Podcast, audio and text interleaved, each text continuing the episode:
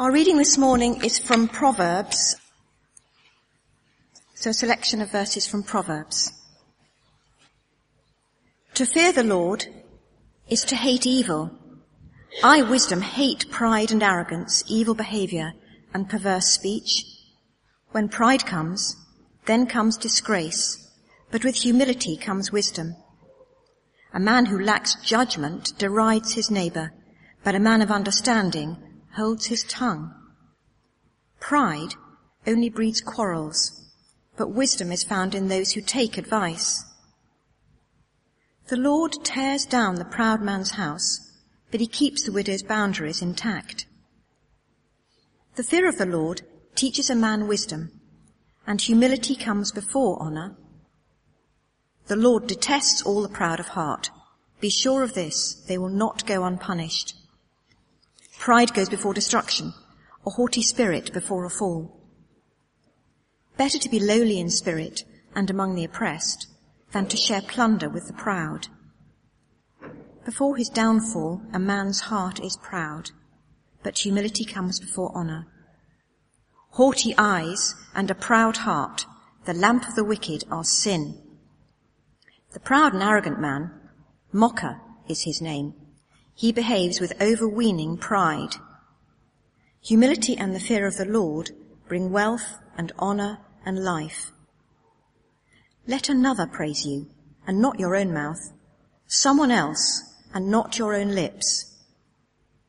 The crucible for silver and the furnace for gold, but man is tested by the praise he receives.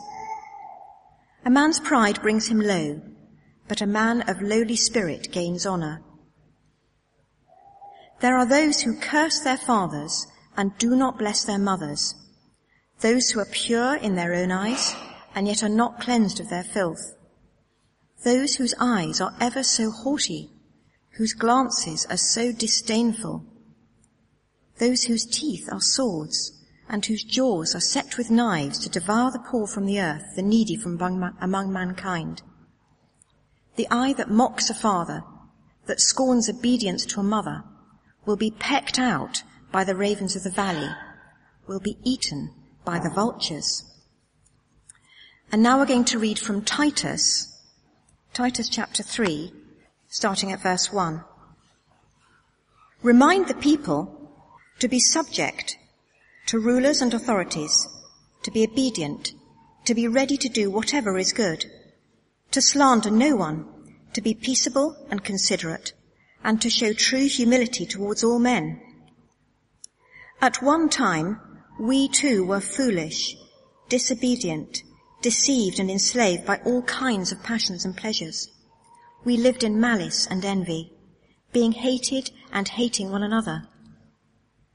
But when the kindness and love of God our Saviour appeared, He saved us, not because of righteous things we had done, but because of His mercy he saved us through the washing of rebirth and renewal by the Holy Spirit, whom he poured out on us generously through Jesus Christ our Saviour, so that having been justified by his grace, we might become heirs, having the hope of eternal life.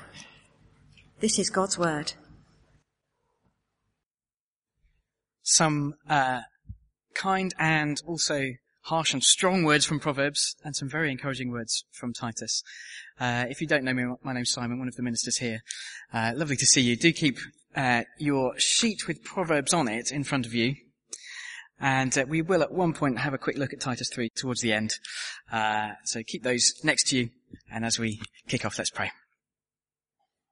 Heavenly Father, thank you so much for these words we've just heard how relevant, how incredibly insightful into our world, into our lives, into our minds. And Lord, as the God who knows our thoughts, who knows the depths of our hearts, we pray that you'd help us to understand our hearts better so that we might live in humility rather than pride for your sake. In Jesus' name, amen.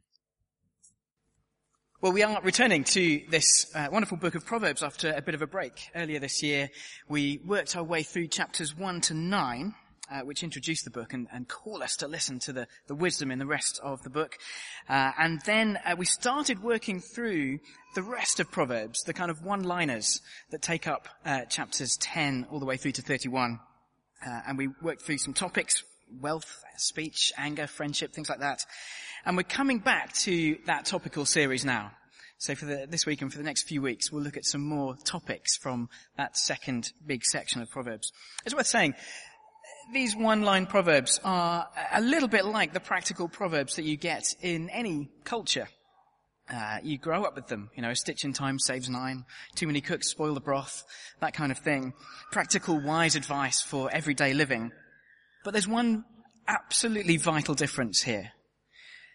Uh, the book of Proverbs is more than just accumulated human wisdom from within a culture. Proverbs comes to us with God's authority here in the scriptures. Uh, so, you know, you may or may not find it interesting to look back maybe 3,000 years to an ancient culture and find what wisdom they were discussing amongst themselves. But this is also the wisdom of God. This is God's wisdom to us. So we want to look very carefully and closely uh, at this book because it's something that you and I need. We desperately need this book. So let's dive into our, our topic for this morning, which is pride. Uh, pride and the opposite of pride, which is humility. So let's um, let's start with a show of hands. Who here this morning thinks that they are a humble person? Oh, a couple at the back there. Uh, I wondered if anybody would go for that. Slightly tricky one. Uh, was anyone tempted to put up their hand and then thought, oh, wait a minute. Uh, what does that reveal about me? Uh, was anyone uh, tempted to look around and see who had put their hand up so you could then feel proud in relation to them? I don't know. Uh, it's a slightly slippery topic sometimes, this issue of pride and humility. So let's dig in. Uh, our two main points are there on your sheet. Pride comes before a fall, and the flip side of that, humility comes before honor. And we'll look at those in just a moment, but first we need to spend some time on just how much the Lord detests pride. That's the introductory point there on your handout. The Lord detests pride. Look, for example, uh, on that sheet with Proverbs on it at uh, 8.13. The one speaking in that verse is wisdom, which is the personification of God's wisdom. So this is effectively God himself speaking. And he says, to fear the Lord is to hate evil. I hate pride and arrogance. That's pretty strong but not as strong as 16.5. The Lord detests all the proud of heart. There's no getting away from it. The Lord detests pride when he finds it in us. Now we've got to be careful. Uh, we use the word pride in all sorts of different ways, don't we? There are positive kinds of pride, negative kinds of pride, good pride, bad pride. What, what's good pride? Uh, on Friday this week, I uh, won the parents' sack race at uh, my son Joel's uh, nursery school sports day, and please try not to look surprised about that. Uh, Joel at the end came running up to me afterwards, uh, gave me a victory hug. He was grinning all over his face, clearly very proud of his daddy. That was quite a, a, a moment. I was less proud of myself, um, knowing that my opponents were three fairly dainty mums and a granddad with a gammy leg. Um, but that's okay, isn't it? Uh, a son being proud of his dad and, and a dad being proud of his son, seeing him occasionally listening to instructions and running the right way during, during the sports. It's fantastic. Um, even, uh, pride in ourselves or our actions can be a good thing and we, we understand that in our society. We sometimes commend people for taking pride in their work or their appearance or even pride in themselves. And the Bible recognizes that difference between good pride and bad pride. Uh, Galatians 6 verse 4, for example, says this, each one should test his own actions and then they can take pride in themselves. And here's the crucial bit to explain why that pride is good pride. They can take pride in themselves without comparing themselves to someone else. And that seems to be the difference between good pride and bad pride. Good pride is in a sense, just a matter of uh, having respect or taking responsibility. But bad pride involves comparing myself with someone else, needing somehow to feel better than them in my own head. And that seems to be the issue here in Proverbs, the bad kind of pride. So look, for example, at 21.4. Haughty eyes and a proud heart, the lamp of the wicked are sin. So you've got bad pride on the inside in your heart. What do you get on the outside? Haughty eyes.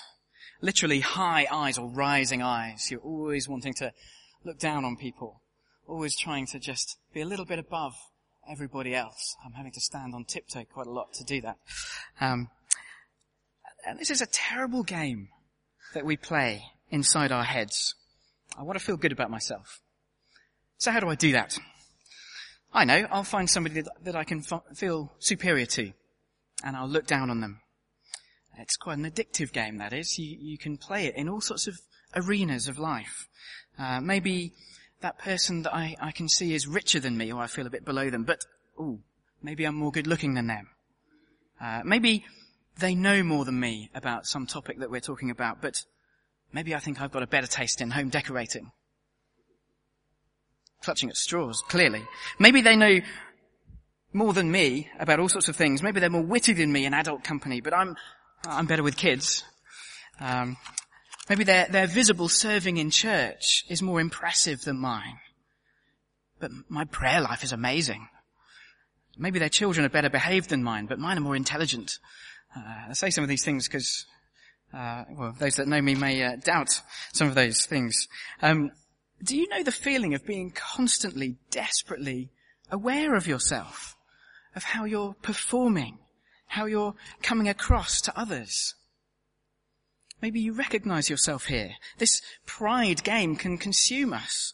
I think that's what 21.4 means when it says, haughty eyes and a proud heart are the lamp of a wicked. When you're in the dark and you're using a lamp, the only things that you can see are the things that are lit up by that lamp. In other words, you and I can be so consumed by our, our pride, by our desperation to feel superior to others, that we can only see the things that that we look for with that lamp. We can, we can be so consumed by our pride that it determines everything that we see. It's the only way we look at the world around us. When we look at someone else, we're shining that lamp of pride onto them with one goal in mind, to feel superior to them. So are you addicted to that game? I know I have been at times. If so, everything that you and I do you do in order to prove that you count, that you're worth something, that you're better than the people around you. And life then becomes a, a, sort of constant battle to swim up to the top and use the people around us as uh, uh, to bolster our own feelings of self-esteem. I constantly want to prove myself to you, but even more to myself inside my own head I want to prove just how wise or powerful or talented or sensitive or sophisticated I am. I want to prove just what a good bloke I am, a good husband, a good dad, a good minister. All of those things occupy my head. Perhaps they occupy yours as well. And then imagine that kind of pride infecting a whole community. Imagine a whole community full of people doing that. How would they treat each other? C.S. Lewis wrote that the, the point about pride is that every person's pride is in competition with everyone else's pride. So if I'm trying to constantly look down on you, but you're trying to constantly look down on me, I'll try and stop you treating me the same way that I'm trying to treat you in my head. And you'll do the same to me. And we'll all be in this constant battle to use each other to feed our own pride and avoid letting others use us in the same way that we're using them. Are you beginning to see what God detests about pride? It's ugly, very, very ugly. Uh, look at some of the descriptions in these proverbs of the ugliness of pride. 21:24. The proud and arrogant man, mocker is his name. He behaves with overweening pride. The proud man mocks others, maybe publicly, maybe just inside his head, but all to make himself feel better about himself. And then look at that horribly ugly description at the end in uh, 30 verse 11 onwards. There are those who curse their fathers and do not bless their mothers, those who are pure in their own eyes and yet are not cleansed of their filth. Those whose eyes are ever so haughty, whose glances are so disdainful. Those whose teeth are swords and whose jaws are set with knives to devour the poor from the earth, the needy from among mankind. That is where it all ends up if we let pride take hold. That is the ugliness of a society where pride uh, dwells unchecked. And we recoil from how ugly that sounds on the outside, uh, hideously obvious for everyone to see when it gets to that point. But we need to be aware of that same hidden pride in our hearts, motivated by exactly the same kind of ego trip that's going on there. By the way, if you're like me, you might react to, things like this and think, well, to be honest, I, I don't feel superior to people most of the time. I usually feel inferior. Uh, I tend to have low self-esteem rather than pride. Uh, I tend to feel intimidated people rather than above them. Sadly, that proves that you and I are still playing the same game. We're still measuring ourselves against others. It's still that pride battle. It's just that we perceive ourselves to be losing, rightly or wrongly, in that game. C.S. Lewis again, uh, on how we diagnose pride within us. He says, if you want to find out how proud you are, the easiest way is to ask yourself, how much do I dislike it when other people snub me or refuse to take any notice of me or shove their oar in or patronize me or show off? There's no fault which makes a man more unpopular than pride and no fault which we're more unconscious of in ourselves. And the more we have it in ourselves, the more we dislike it in others, says Lewis. So make no mistake, the Lord detests our pride. It is ugly in our hearts and it is ugly on the outside in terms of how we treat one another. If we zoom out to the, the whole Bible picture for a moment, pride is what damaged our relationship with God in the first place. Human beings have sinned, have rebelled against God, rejecting His rule over our lives, but it's pride that made us think we should do that. And it's pride that makes us still think we can live without God, without His sovereignty, without His rule in our lives. In that sense, pride still is the, the lamp of all humanity. We see everything, including God, through that one lens of pride. And quite understandably, God hates that. So let's look really quickly at these two uh, parallel points. Pride comes before a fall, and humility comes before honor.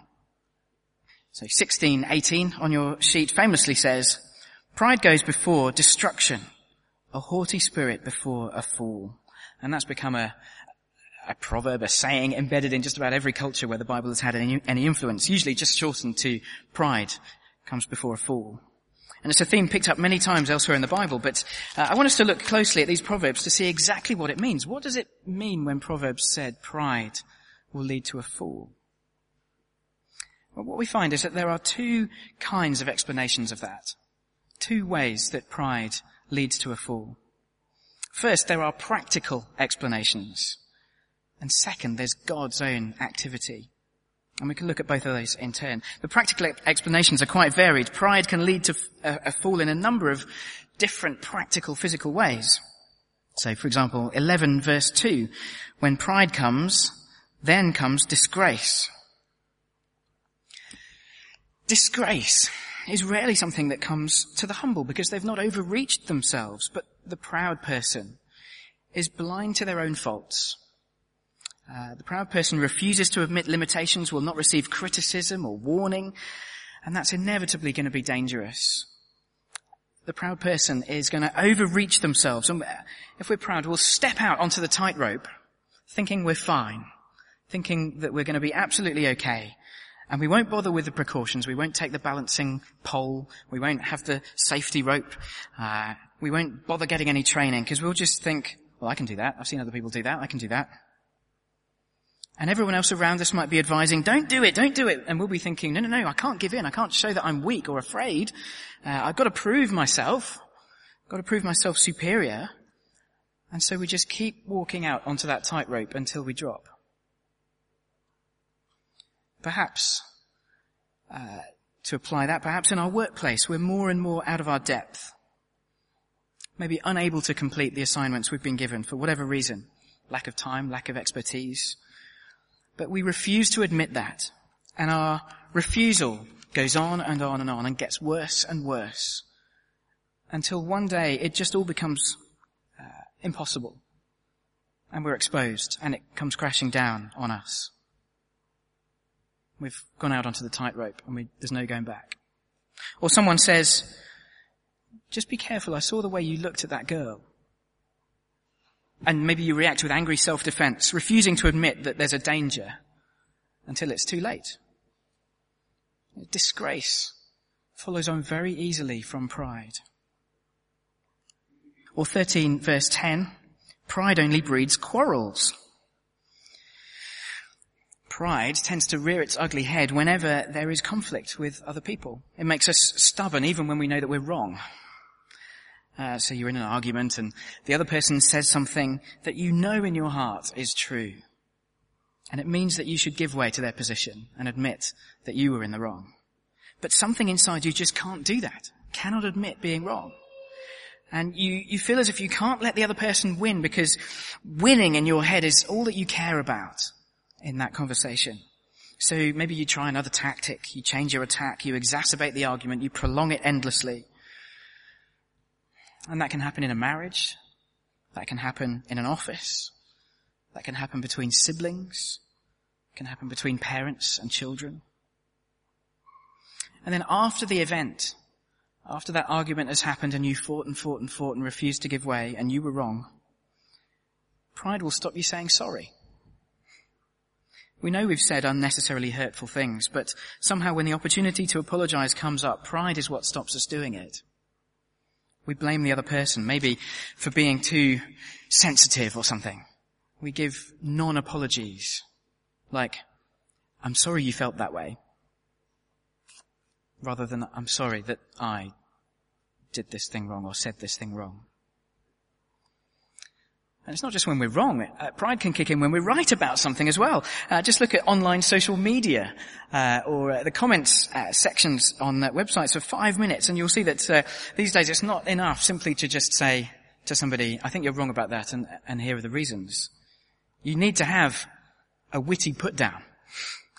You need to have a demeaning retort that personalizes the argument that you're making and makes you sound not only right, but superior. And you've got to get it all within 140 characters so you can tweet it. Pride brings disgrace. Pride brings quarrels. 29 verse 23. A man's pride brings him low. As we've seen, the explanations for that can be very practical. It's just what follows practically from pride. It's the way the world works. If you're proud, your hubris will tend to bring you down. If not immediately, then eventually. But there is a second kind of explanation that comes up a couple of times in these verses alongside those practical explanations. And it's a look behind the scenes of the way the world works to God's activity as he personally opposes the proud. So look at 1525. The Lord tears down the proud man's house, but he keeps the widow's boundaries intact. Pretty sobering, isn't it? The Lord personally opposes the proud. He can be behind the tearing down of a proud man's house. Now perhaps if you looked at that situation from the outside, you'd think, well, that, that, that guy overreached himself. Uh, maybe it's just that his business failed, or that he left his family for another woman, or his finances are, are ruined, or, or, that he cheated and defrauded, embezzled uh, his way into trouble with the law. And that's why his house was taken away from him. Who, who knows what happened on the surface, but God seems to be saying here, ultimately I did that. I took away his house. When God says he detests the proud, he doesn't mean he sits far away, like a sort of armchair critic, grumpily looking on as proud people get on with being proud in the world. God is involved. He set up this world and runs it in such a way that the proud tend to get their comeuppance. He intervenes. He ordains and arranges things so that that will happen. And make no mistake, that is a scary thing. If you're a proud person. I'm a proud person. That's a scary thing. It's a particularly scary thing if you're leading some kind of double life. Maybe you think very highly of your ability to keep up pretenses, to keep on going. The, the more it goes on, the more you think, I'm going to get away with this. Well, if this verse means anything, I think it means that God has a special interest in overturning the proud. He's capable of intervening, even when you expect it the least. There's been times in my own life when God has seemed bizarrely determined to do whatever it took to expose patterns of sinful behavior or to overturn pride, to humble me, to expose my sin. He can do that. You and I are not in control of the circumstances of our lives. God is. But more than that, uh, even, uh, chapter 16 verse 5, the Lord detests all the proud of heart. Be sure of this, they will not go unpunished. Now that's a very definite promise, isn't it? Be sure they will not go unpunished, says God. Proverbs sees God, yes, involved in the, the daily life consequences of pride, working the world in such a way that uh, the proud tend to fall in this life, sometimes. But beyond all that, there's this promise stated very, very strongly that no one's pride will be left unpunished. And that's got to mean eternity is in view here. A time beyond this life where the proud who have got away with their pride in this life without fail will fall in the end. Now this is good news. This is excellent news. Uh, when you look at the world and see the pride of the proud, and it's very obvious sometimes, and sometimes the humble seem trodden on, uh, and just like those uh, who uh, the other year somehow lost their companies billions in the city, and somehow in their arrogance thought nobody would notice. They could just keep up that pretense, keep up that cover up. Eventually, well obviously it had to catch up with them. Billions don't just disappear from a company's accounts. It had to catch up with them. And eventually God says pride has to catch up with us. Whether it's in this world or the next. And there must be a fall. The Bible gives us two options for that fall for that judgment. We take the fall. That's option one. Or Jesus Christ takes the fall in our place. That's option two. See, we're all proud, whatever amount of proud, uh, of pride we have in our hearts. And we don't want to start comparing each other with, with each other, so let's not work out what amount of pride we've got compared to the next person.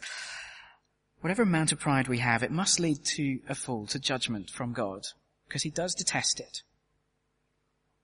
So praise God for Jesus who offered to take that fall for us. And we can trust him. Pride leads to a fall. We want an antidote to pride, don't we? Uh, forgiveness by Jesus is crucial. But how can this cycle of pride be broken in our lives here and now? So this second point, humility comes before honor. And we see this in the flip side of a lot of the verses we just read. Uh, so uh, glance at 11 verse 2. When pride comes, then comes disgrace. But with humility comes wisdom. And 1525, the Lord tears down the proud man's house, but he keeps the widow's boundaries intact. Uh, 29 verse 23, a man's pride brings him low, but a man of lowly spirit gains honor. And then there's a few verses there where it's just positively stated. Have a look at 1533. The fear of the Lord teaches a man wisdom, and humility comes before honor. 1812. Before his downfall, a man's heart is proud, but humility comes before honor. 22 verse 4. Humility and the fear of the Lord bring wealth and honor and life. It's very clear, isn't it? That flip side. Just as pride leads to a fall, humility comes before honor. Now what is humility? We've said it's a slippery concept. The second you think you've got it, you've probably lost it. Um, what does it mean? Well, it's, if it's the opposite of pride in these verses, then it must be the, uh, the opposite of all these things that we've said pride is. So, if pride is haughty eyes that look down on people and a haughty spirit that looks down on others, humility must be lowered eyes, a lowly spirit. where we look up, where we consider others better than ourselves, where we serve people rather than use people. So Proverbs would say, in terms of humility, stop looking down, look up. What will that look like? Look like in practice? Uh, 11 verse 12. Uh, a man who lacks judgment derides his neighbor, but a man of understanding holds his tongue. Humility will mean not deriding somebody, but holding your tongue. You don't need to voice every criticism that enters your head. You don't even need to think it to yourself. Even when you could very easily pull somebody down. Humility will often say, no, that's just pride. I don't need to pull this person down. That is just a selfish motive that wants to do that. 27 verse 2. Very interesting this one. Let another praise you and not your own mouth. Someone else and not your own lips. I was um, reading a, a, Christian book on humility this week and uh, came across this. Most Americans believe they live in the greatest nation on the earth. Written by an American. And the book goes on, in brackets, this is not a boast. Rather, it is a, a fact that few people in the world would deny. Exclamation mark. Close bracket. I thought, how extraordinary. So I felt very proud as a Brit to, um, uh, to not have that national characteristic. But then it struck me, uh, just how regularly Boris Johnson describes London as the greatest city on earth. And I thought, well, yeah, maybe that's bad, maybe that's bad. But actually, to be honest, it's not a boast, it's just a fact that uh, few people in the world would deny. Um, what does it mean, never speaking of your own achievement, letting another praise you and not your own mouth? How do you do that? What about job interviews? Bring a friend who can, who can say everything that you want to say about yourself.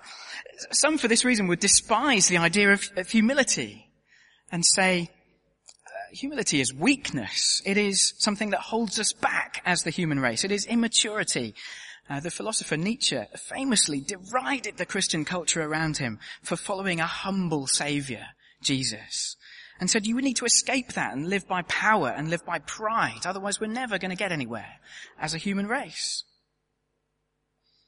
But I read this during the week. Humility really means honesty. Humility simply means being truthful. What do we have to actually brag about? If God did not make the sun rise, what would you do? Did you create your brain? Did you create your eyes to see? Did you create your heart to beat? Did you create your arms to act? Humility doesn't mean a denial of our abilities and an inability to say anything about ourselves. It is a recognition of where it comes from and for whom it must be used. So there are ways of talking about yourself which are self-effacing and full of humble gratitude, even perhaps in a job interview as you speak of your accomplishments. You can speak of them thankfully, graciously with a, a desire to serve rather than a desire to self-aggrandize.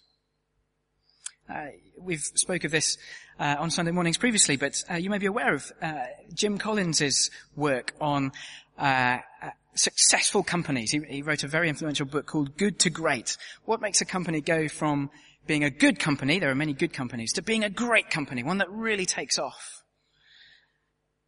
And he says that the executives of both of those types of company are high achievers, very intelligent, very driven. But the, the executives of the good companies tend to be brash, proud, rather offensive characters that people put up with rather than like in their role. And when he looked at the companies that had gone viral, that were really great, he said the guys leading those ones seemed to be humble, seemed to be self-effacing, seemed to be liked, to prefer to raise up their colleagues rather than themselves in people's estimation. So in general, says Proverbs, if there is something good to say about you, then why not let someone else say it? That's better for your heart. But even then, beware, look at 27 verse 21. The crucible for silver and the furnace for gold but man is tested by the praise he receives. Okay, so uh, beware of speaking well about yourself, and if someone else speaks well of you, it's a test. It refines you like gold or silver, and it means you can go one way or the other. You could allow yourself to get proud on the basis of that praise.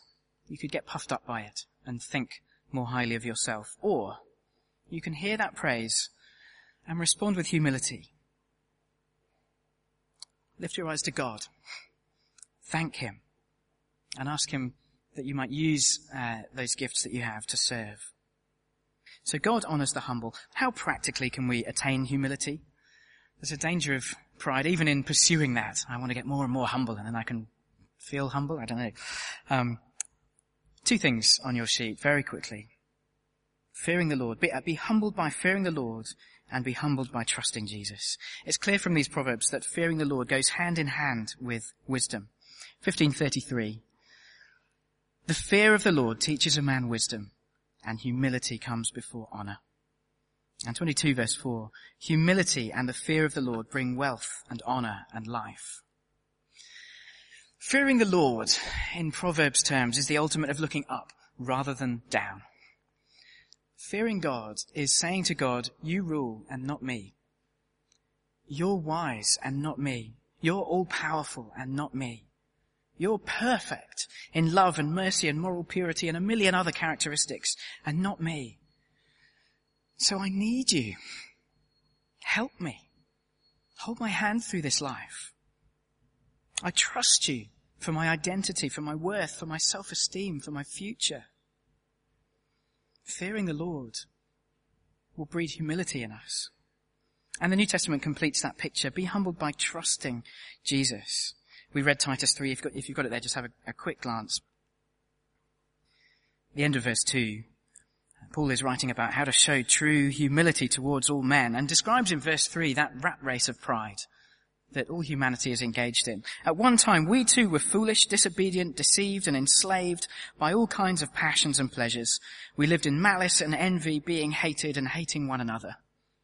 That's an extreme but accurate description of the battle of pride within humanity. But, verse 4, when the kindness and love of God our Saviour appeared, He saved us not because of righteous things we'd done, but because of His mercy. Trusting Jesus is to let go of pride. It's to admit our sin and our failure, admit our weakness, to just throw ourselves on His mercy, to trust Him to lift us up. And then to treat each other in the way verse 2 says, with humility, true humility, and not pride. The more we trust in Jesus, the more that ugly game of pride will be over. If we trust in Jesus this morning, we're all forgiven sinners, with self off the throne and Jesus on it. And true humility will enable us to love and serve rather than use each other for pride. Let's pray that we'll do that.